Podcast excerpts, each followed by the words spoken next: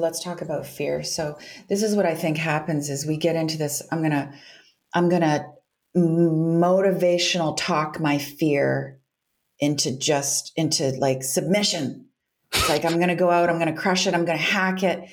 And and then and we do that like we jump off the cliff or we do the launch or whatever and we actually pull it off because we're strong and we're amazing and humans are incredible. And we get and the adrenaline rush tells us that that's the correct move.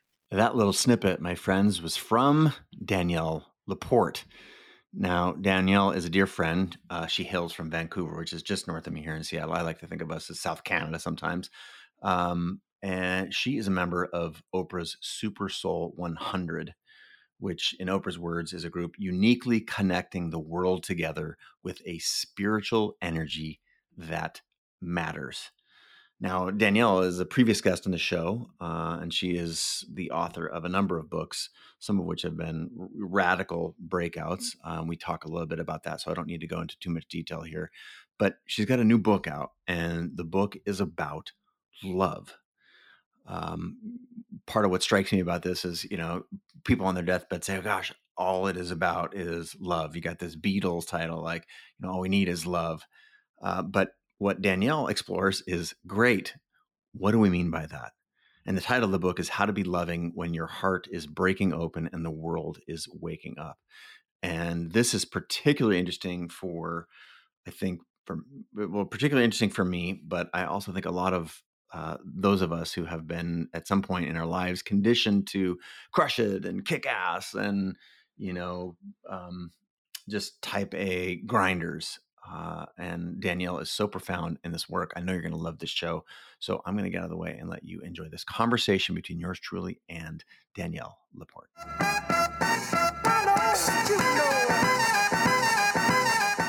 Danielle laporte thank you so much for being with us today. Welcome back Chase, last time in studio, black and white, crossing borders with ease, uh, going deep. Here we are. Times were different back then, weren't they, in 2018? Mm-hmm. Uh, welcome back to the show. Thank you so much for being here. It's lovely to see you. You're radiating, and you've got a new book out. One of the things I want to talk about.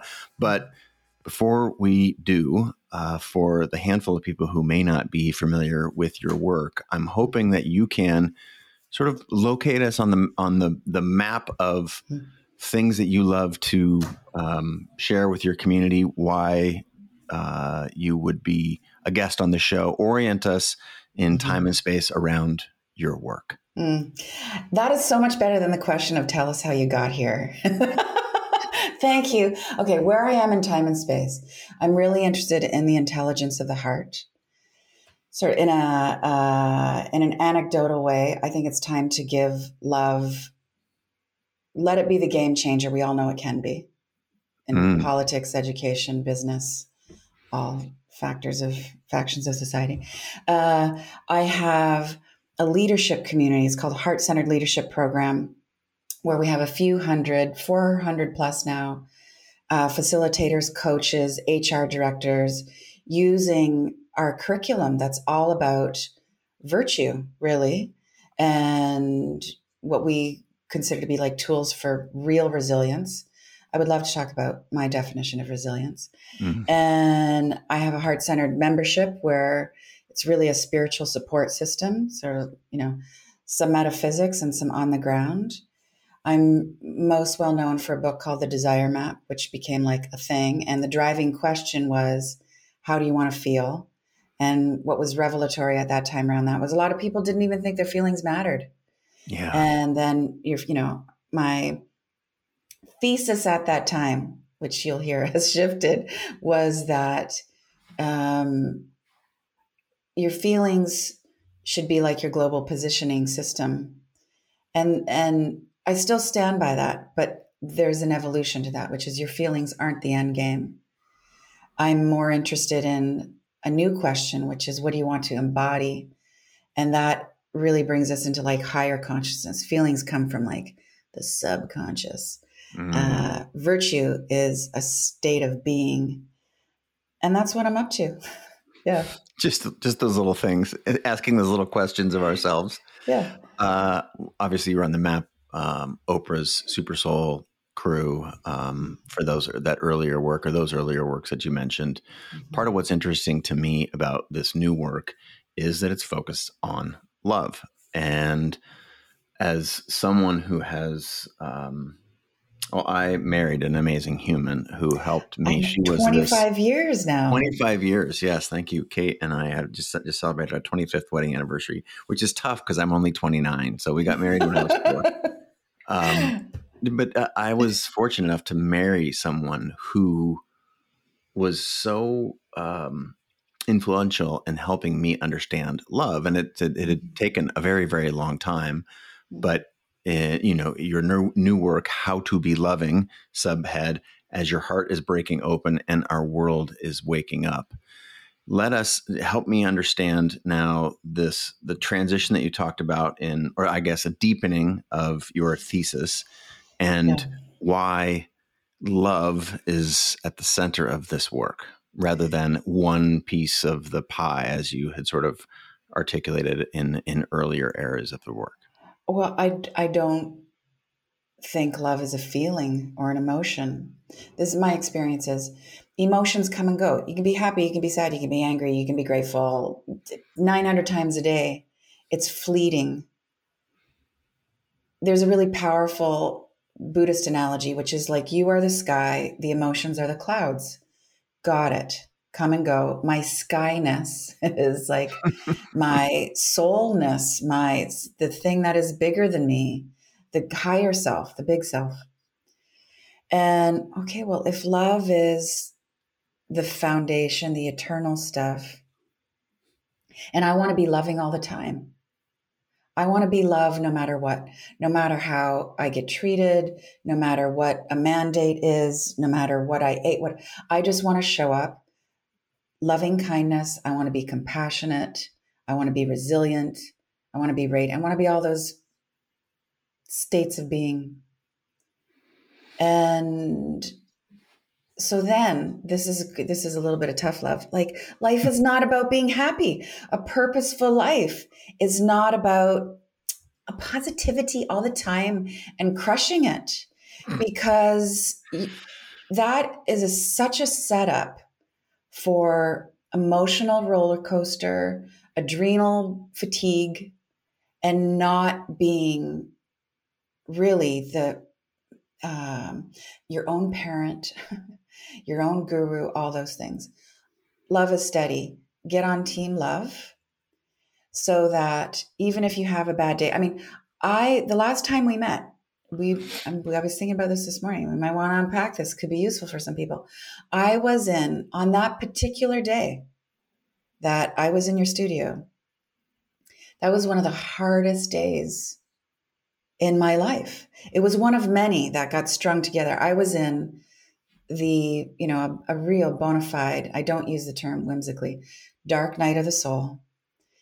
And that was really the beginning of this revelation because there were so many times in that really brutal passage where you know even though the crying and anxiety and panic attacks and things were really crumbling i really still felt so much love for the people that I loved. And I felt close to life, to God. And there were times I actually felt really useful. And a friend called me that I hadn't talked to for a long time. So she didn't know the state that I was in. And she was in a state herself. Things were falling apart for her. And, you know, I was, you know, feeling as broken as I was, you know, anybody who called, I just, you know, of course, I just wanted comfort and listen to me and let me tell you about how rough it is right now for me but we just kind of launched into her. And I felt so useful at the end of that conversation. She didn't even know when we hung up what, like, that I'd just been bawling my eyes out before she called, that I didn't know if I was going to have a career anymore, kind of stuff. Wow. And I thought, oh, this is so, this whole enlightenment thing is not about feeling good. It's about embodying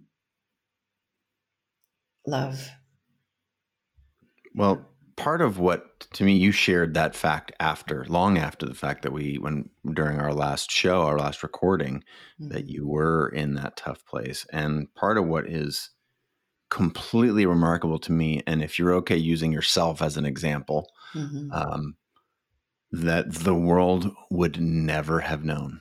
Never have known because I looked great. I was a great hair day. You looked great.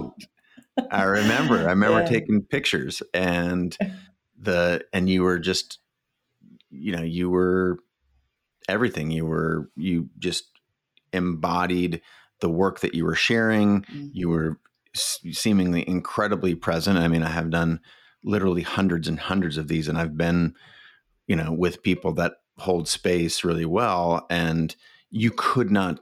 I, I had no idea that you were in that state. Now, the analogy that I want to, or I guess the analog to that is, you are clearly a professional at this, mm-hmm. and still your ability to sort of look back and talk about that has profound this is this is what's captured basically in this new work of yours but there are thousands of tens of thousands of people maybe hundreds that are listening to this right now that have put that same face on and have sort of shown up and what i want to know from you is is that the wrong thing to do because you showed up, you mm. played through this thing. Oh, that's a great question.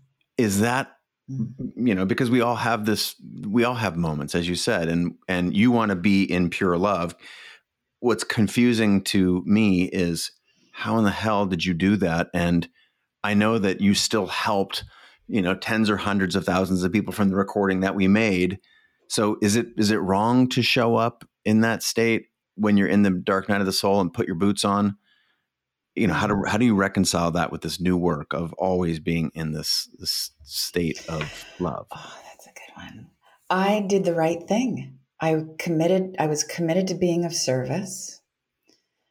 Um it was expansive and that like i can do this i am it's phenomenal to be able to experience that so you know i felt expanded later it mm-hmm. was something it was a um, a moment of strength that I could draw on. And then, of course, you know, you go home or, you know, I took the train home and just kind of fell apart. Um, I think where it gets damaging is to do that indefinitely mm. And across the board. So it's like you need to, you can't show up to everybody with that face on consistently over a long period of time. So what, what I what I actually had to do in that passage of my life was I called my team. Actually, I didn't call them. I created a voice memo because my nervous system was so jacked. Even phone calls, I couldn't do phone calls. I couldn't watch movies. I, what am I? T- this, you know, as amazing as I was showing up on your your show and trying to be useful, I took my kid to a Def Leppard concert. and I just like, we got, we gotta go, we gotta, go, you know. Um, I call, I voice memo on my team, and I said, I don't know how long this is gonna last, but like you and Jesus got to take the wheel for a while, and and this is it, and this is what I've learned about dark nights, is that they do have a uh, some like presiding characteristics, which is it's it's very um, it's very chrysalis, like it's soup. You don't know who you are anymore. I didn't know if I was going to come back and still be a writer. I didn't know if I was still going to have all the same aspirations. I didn't know if I was going to have a different kind of faith. You just you melt and that's and that's what makes it different. Like, you know, you hear a lot of people especially in this wellness space saying, "Oh, dark night of the soul, you know, I got divorced, I was sleeping on my sister's couch." look, like those are really challenging things. Those are initiations for sure. But the dark night is an identity crusher. And the ego feels it has nothing to hold on to because it doesn't. The ego is just being, uh, it's it's, it's torched, and that's why it's really a rebirth.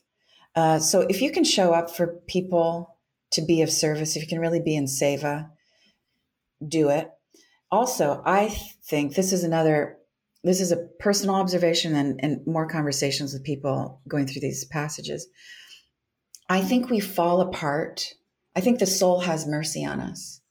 Like all those initiations have to happen. We all know people or have had those stories of the bankruptcy, the cancel culture, the whatever it is, where you get stripped down, and on the other side, you're just like, wow, that really showed me how close I am to life, etc. I but so the soul is kind of dispensing that for you. It's like, okay, let's get down to who you really are. We're going to just strip it down a bit, put you through this challenge, and voila, you you know. But I think the merciful part is we do fall apart when we have some systems in place. Hmm. So, like, if I were to have the revelations that I would have had a couple years ago in my 20s, I probably would have been in a psych ward. Hmm. Wow. I had my psyche is strong enough, my body was strong enough. I was lucky enough to I had a business. I had I had a place to live. My life circum I had an ecosystem set up. And I see this happen with a lot of people. The ecosystem is just strong enough that you can fall apart within it. Mm. This, thank you for that, first of all. So, we talked about being of service, and I noticed that you have really developed your vocabulary around the ego mm-hmm. since the last time we talked. I'm wondering if this mm-hmm. sort of dark night of the soul, this sort of reconciliation, you said you lose your identity, your identity is burned to the ground. Mm-hmm. And yet, so much of what we do is, if so much of the human experience is egoic in nature, right? So, mm-hmm. as you're burning this uh, you know, as you're burning your identity to the ground, or it's being burned. I don't know if we are burning it, but it is being burned down to the ground.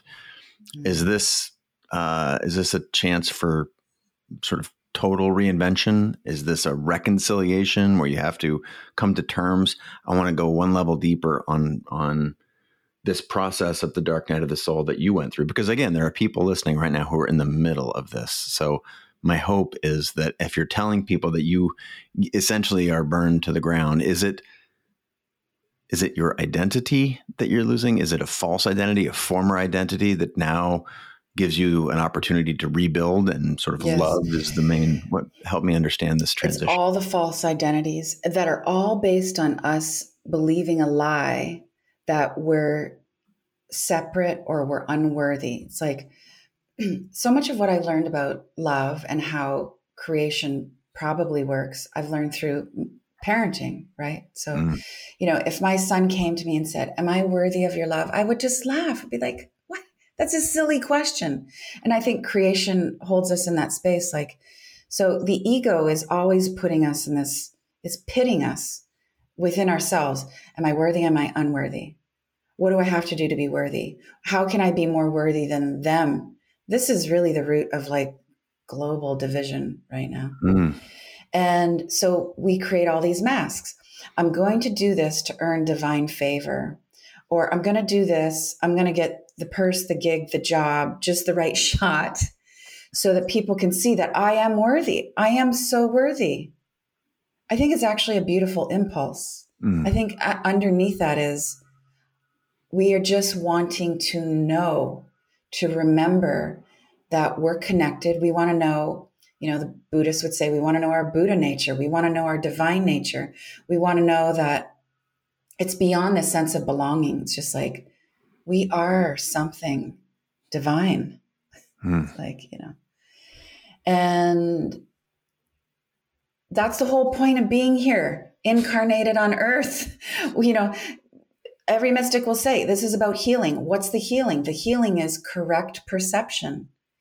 Mm-hmm. You get in line with your true identity, not your bullshit identity.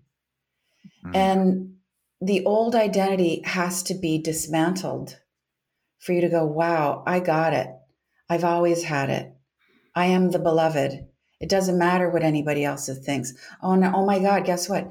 You got it and you got it and we all got it and the trees got it.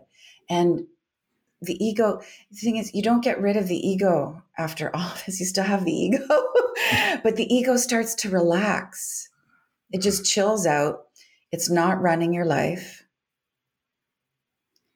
you can see when it's in the conversation. You know, you go, I can't believe I said that. I can't believe I did that. You go, oh, that was my my way of egoing. Yeah, which is just another way to say that is, oh, that was just my way of creating separation in that moment. I want it to be distinct. I want it to be better. Then you get into the real shadow stuff. You mm. see, you actually wanted to be maybe a little bit mean, a little bit greedy. Like, like let's just set the record straight. Like, who's superior here? Um, we do those things, and on the other side of all of that unmasking, you realize you're connected. You just have so much more compassion for other people. And this is this is the thing in our space, you know, this wellness space, it's personal development space, self development. It's so it's such a twist, right? Really, because really it's about unselfing. Enlightenment is about being less of a self. Is that um, we forget that we created our fear so I see a lot, especially with all the life hacker dudes, all the bros. I love you all. I love you all. it's like, it's about crushing the fear. Stop. You created your fear. It's your fear baby. It's your anxiety baby. All of those things that we're repressing, that's all our mind babies. We created them. Love them, just like all of our actual babies, because it's all just trying to get our attention. There's a line about your work that I think is really interesting, and it's that you'll learn that progress is more about letting go than learning new tricks. So for all the sort of the the the bros that are out there trying to hack their fear, for example, yeah.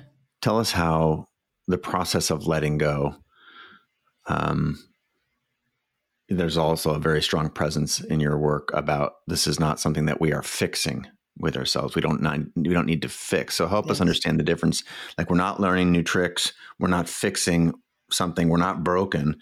It's it's about letting go in order to sort of be this love centered being that you've talked about in your new work here?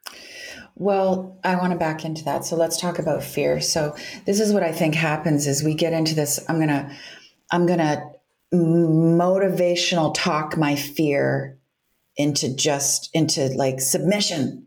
It's like I'm going to go out, I'm going to crush it, I'm going to hack it.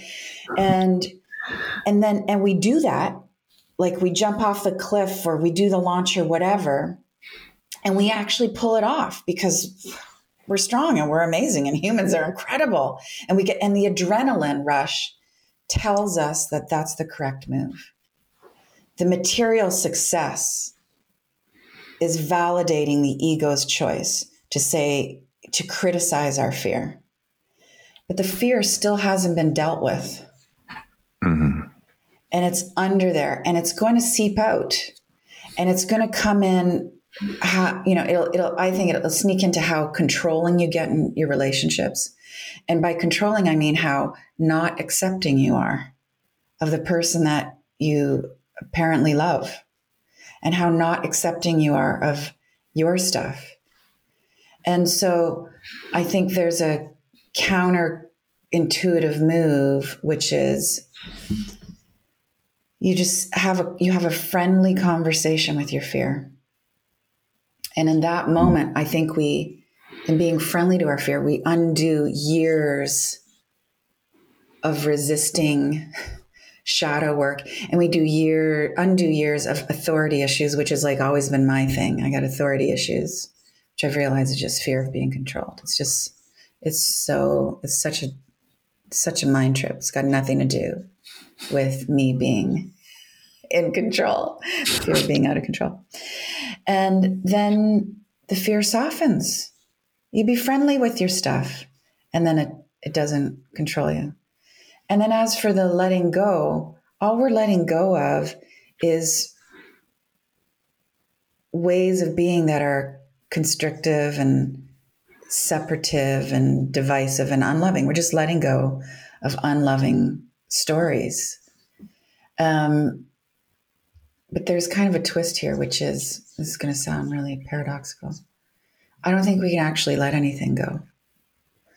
Mm. I, I think just like the fear, you don't let go of fear. You love the fear. You bring it in and it transmutes. Um, so yeah, on one level, you can say, just let go of all those thoughts. Really, it's just like, don't identify with those thoughts. Don't cling to those thoughts. Don't hold on to them. Just, but they're going to be, you're going what you're going to do is you're going to get more spacious and more expansive and more loving. And all those thoughts have space you just you stop you you loosen your grip. Okay this is the perfect transition to uh, i've got a page dog eared here page 31 around our true identity. And to keep pulling on this thread how we this is a, a quote from again your new book uh, how to be loving. Again congratulations. How we see ourselves and interpret the events of our lives is what creates suffering or fulfillment. So how do we have this relationship where we are we are talking lovingly to our fear, we're acknowledging it, we're we're letting go as in not clinging to the things. And yet we, you know, this there's this balance between suffering and fulfillment. Are those both inevitable? Or is the goal to avoid suffering and enter fully into fulfillment? Like explain to me this relationship is a little triangle like letting go not mm. letting go not letting go suffering fulfillment. Suffering's going to happen. We're here. We're we're living in this duality in this dimension of all these tensions. I prefer to look at it as creative tension. Dark light yin yang. Uh, i think you do enlightenment i believe is this place I'll get there some lifetime where you just you you are at peace with everything that's happening and it's just joy is the bedrock. So if you're suffering, you're with the suffering and to be able to be with it is the joyful experience. If you're happy, you get to be happy and to be able to just be with that happiness in that moment is a joyful experience. Happiness and joy are very different. Happiness is the clouds, joy is like the atmosphere, right? And wait, give me the hook of the question again. The hook is this relationship between suffering, fulfillment. You know, because this is the, the, the quote is how we see ourselves and interpret the events of our lives right. is what creates suffering or fulfillment. Right. So it seems like in there is is a choice suffering or fulfillment. The choice is the identification. Okay. So are you going to see yourself as what your mother said you were or your high school teacher? Is that how you see yourself? Do you identify with that? Do you identify with a problem? Do you identify, I'm just a CEO, I'm just a husband, a partner, a wife, I'm just that? Because if you get into those little limited boxes, your capacity to really solve problems and be with things is as limited as that box. Mm. So, the, super simple exercise, and this goes back to the Buddhist reference of the sky. Um, you know, I live by the ocean now, walk the seawall. Could be like so agitated, frustrated with, you know, usually it's a, you know, it's all relationships. Everything is relationships are the vehicle. Just like they, that, them, this, right? And I just, I'll think to myself, I'm the sky. I am love. I got this. And it sounds like maybe like this poetic new age little platitude hook, but it actually interrupts that mind chatter. The subconscious is believing what you're saying to it. The subconscious knows that love is the transmuter.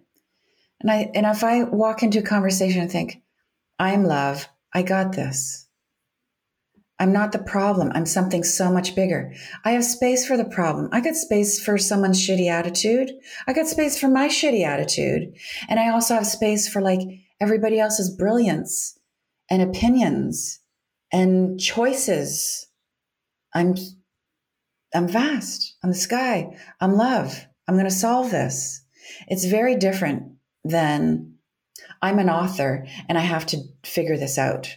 I'm an influencer, and this is what an influencer would do. I'm a mother, and this is how all the Psych 101 books tell me a mother should be. Or I'm offended. or I'm a political perspective. I'm all those things. I have space for all of those things. And then I have space for my suffering. And, you know, I went through some uh, pretty challenging health situation last year. Mm. And I had to say to my physical pain, I was in some real, some steady agony for a while. You know, my belief is that all pain, it's the subconscious just saying, hey, there's an issue down here. You need to look at me. I'm getting your attention through your body. Let's unpack this. Okay. So I don't always know what my body's telling me when I'm in pain, but there's something in there. I'm going to figure it out. But the power move for me was to say to my pain every day, You are welcome here because I created you. And and this was this is so cheese, but this really was life changing. Because who wants to be in pain? I said, and if you come back tomorrow, you're still welcome. Wow. And that is that will expand you. So when the pain came back the next day, I wasn't resisting it. I could have more of a conversation with it. And then I could, I, that translates into relationships. You can be kind of, you can be all in your shadow and manipulative and demanding, and not give me what I want tomorrow again. And I'm still open to loving you. Doesn't mean I have to stick around, but there's another line in the book, which is exactly what you're talking about right now, which says, focus on what you have the immediate power to control, mm-hmm. how you perceive yourself. Mm-hmm. This acceptance, this, you know, welcome back fear.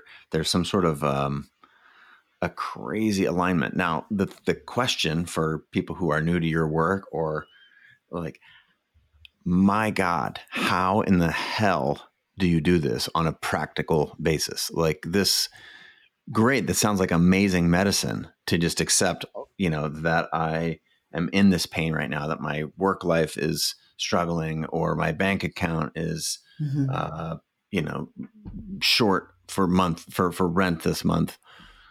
And if you can control as, you know, as you're asking what you have the ability to control, how do you perceive yourself? How? What's the actual mechanism for not just beating yourself up in that moment? You need tools, you need practices. This isn't just a concept that you can think your way into. You need to do the work of being still. This is all about connecting with the bigger power that's going to see you through all of this.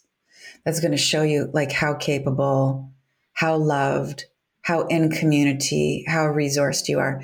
You can't see any of that stuff. You can't access any of that stuff. You can't embody any of that stuff unless you have practices in your life that have been around for thousands of years around stillness, contemplation, different things, meditation, moving your body, eating clean. This is what we're all all about right now the tr- the trick is the trick is and this like i wrote another book on this is to do those things from a place of uh, well joy if possible but like not a place of proving. So it's like i used to meditate because i want to be like this spiritual rock star and i wanted to burn my karma but really underneath that was just this catholic hangover of like i want god to love me. So i'm going to show up and do these things I'm going to be good at prayer. I'm going to be good at all this stuff. Um, and it was, it was just all self criticism, self help disguised as self criticism. And now for me, it's it's just you hit your stride. It's just wow. You know, I sit for 20 minutes in the morning. I get right with the universe, do a little mind hygiene really move into the vibration of my heart of love. I tune in. My day is a lot better. I'm more peaceful. Anxiety doesn't knock on my ceiling anymore. I've more, much more intimate conversations podcasting. It's going wonderfully. and I'm able to say things like, you know, whatever shows up is welcome. And doesn't mean, you know, there isn't challenge, but you got to have your practices. You got to commit. Mm-hmm. And specifically with meditation, I think meditations meditation practices are like relationships and commitment. Like I know a lot of dudes just like, yeah, I'm not into commitment. I'd be like, you just haven't found the right woman yet. And it's this and you know, and they have to find the right person. They're just like, bazang, you know, engaged. I was like, told you. It's the same thing with meditation. Be like, I don't. First of all, listen. Being on the treadmill is not meditation, so don't give me that. People say, "Oh, well, like I, I meditate in the gym." No, you don't. That is therapeutic. It might be meditative, but you actually got to sit yourself down. You can move, you can walk and do it with the intention of connecting with something more meaningful, the divine.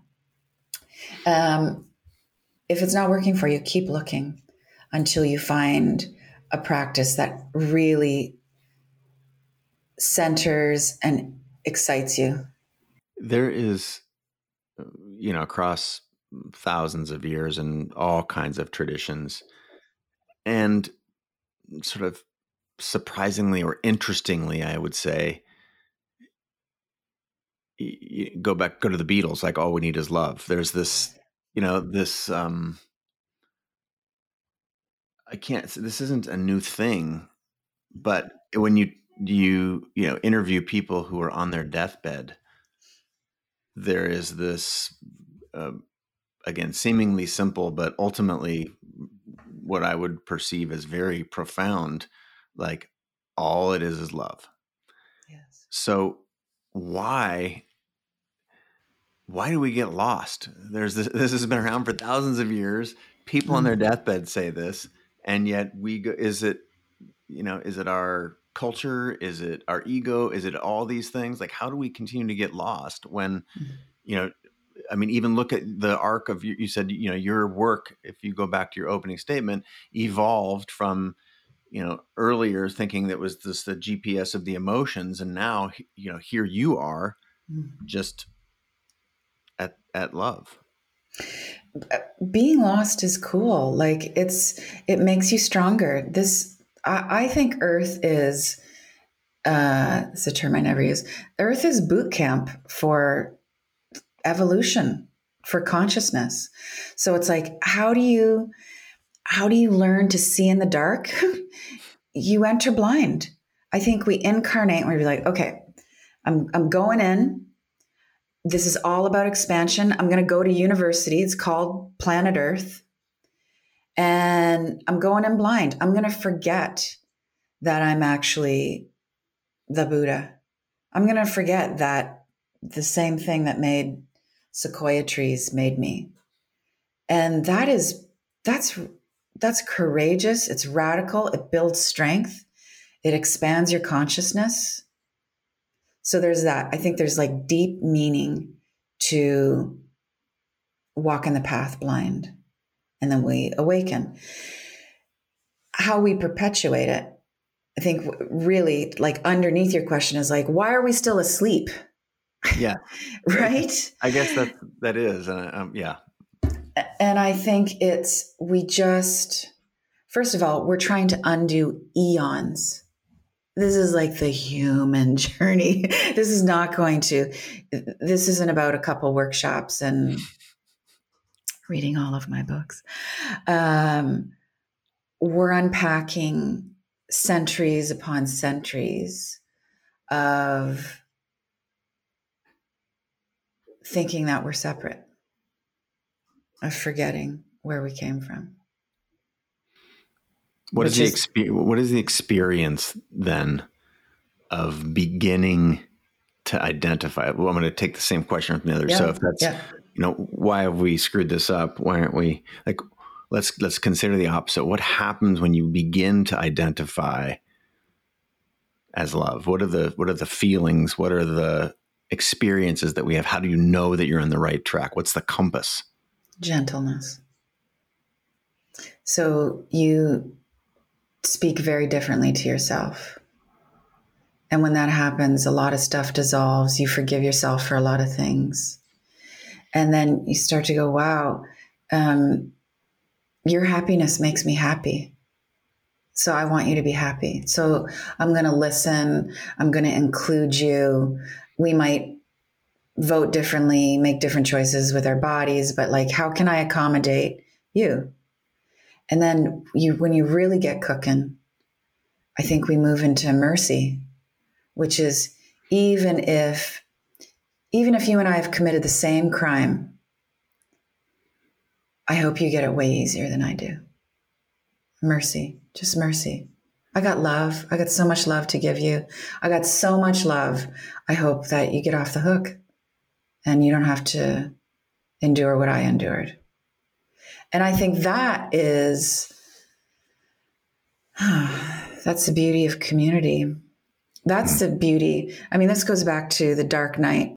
Yeah, what this I was, see was, this was literally where I was going. Is like, okay, and how do the people you spend time with? How does this affect? Uh, you know, keep going. Sorry.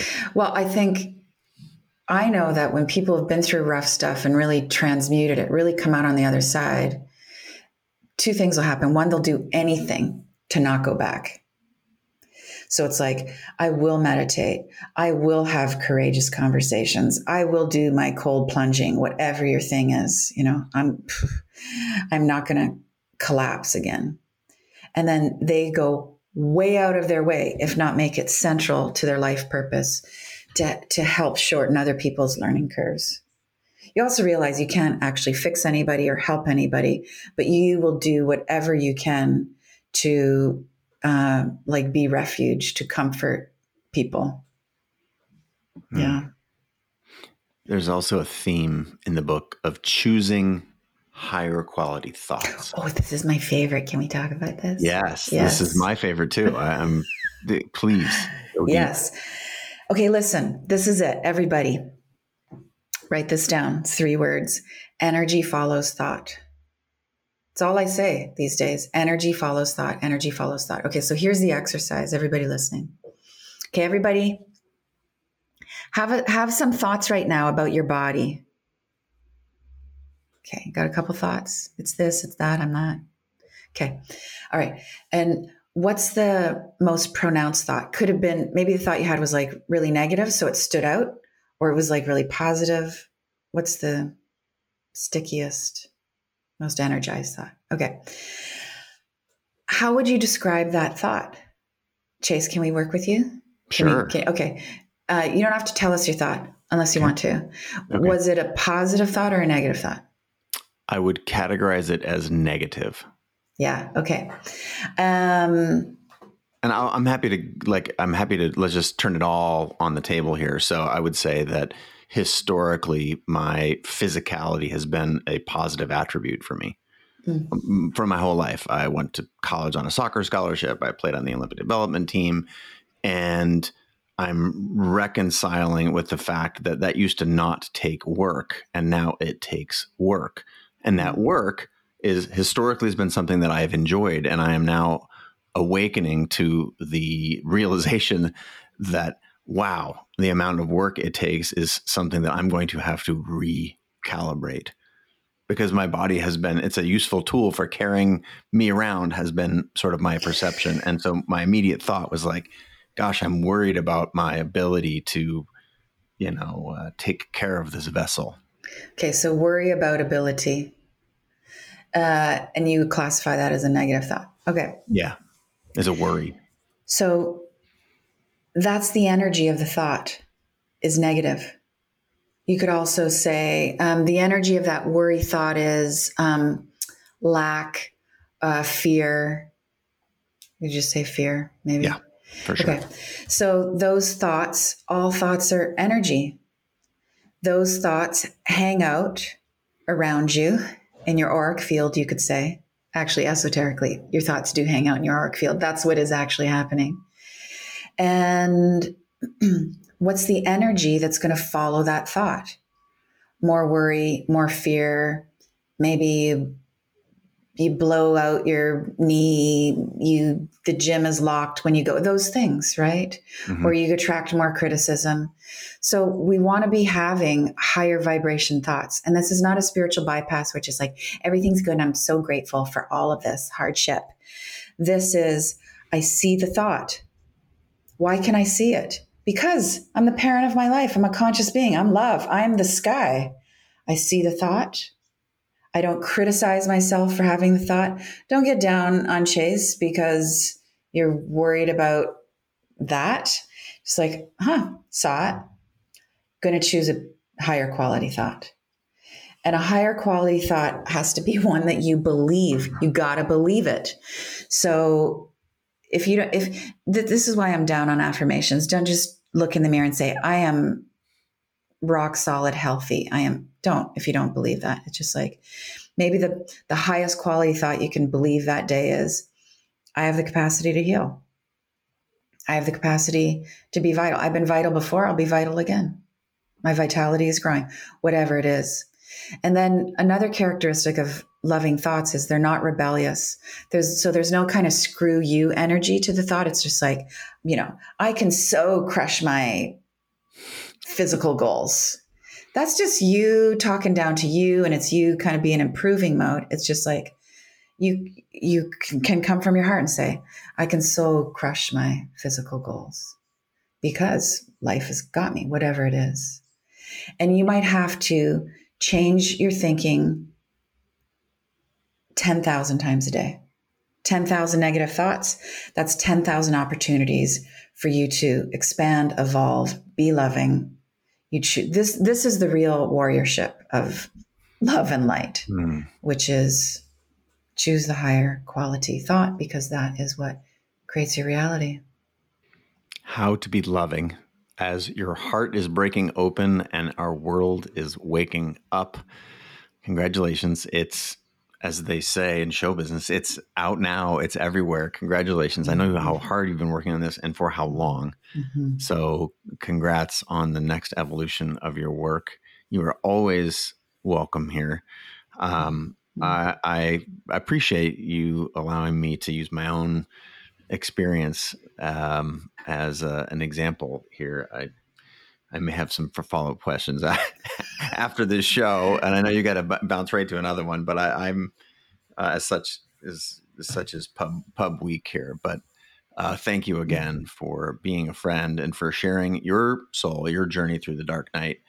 Um, and as I shared when you first reached out about, my heart was just cracked wide open to f- feel to be aware to become aware years later that that our last interview was so difficult for you, and yet it was mm-hmm. so profound and popular. And um, I just don't know. I don't know how you did it then, but I, now I'm after reading this book, I'm starting to see. I'm starting to see how you've done it. Mm-hmm. So mm. thank you very much for being on the show. Um, congrats on the book. Once again, the thank title. You.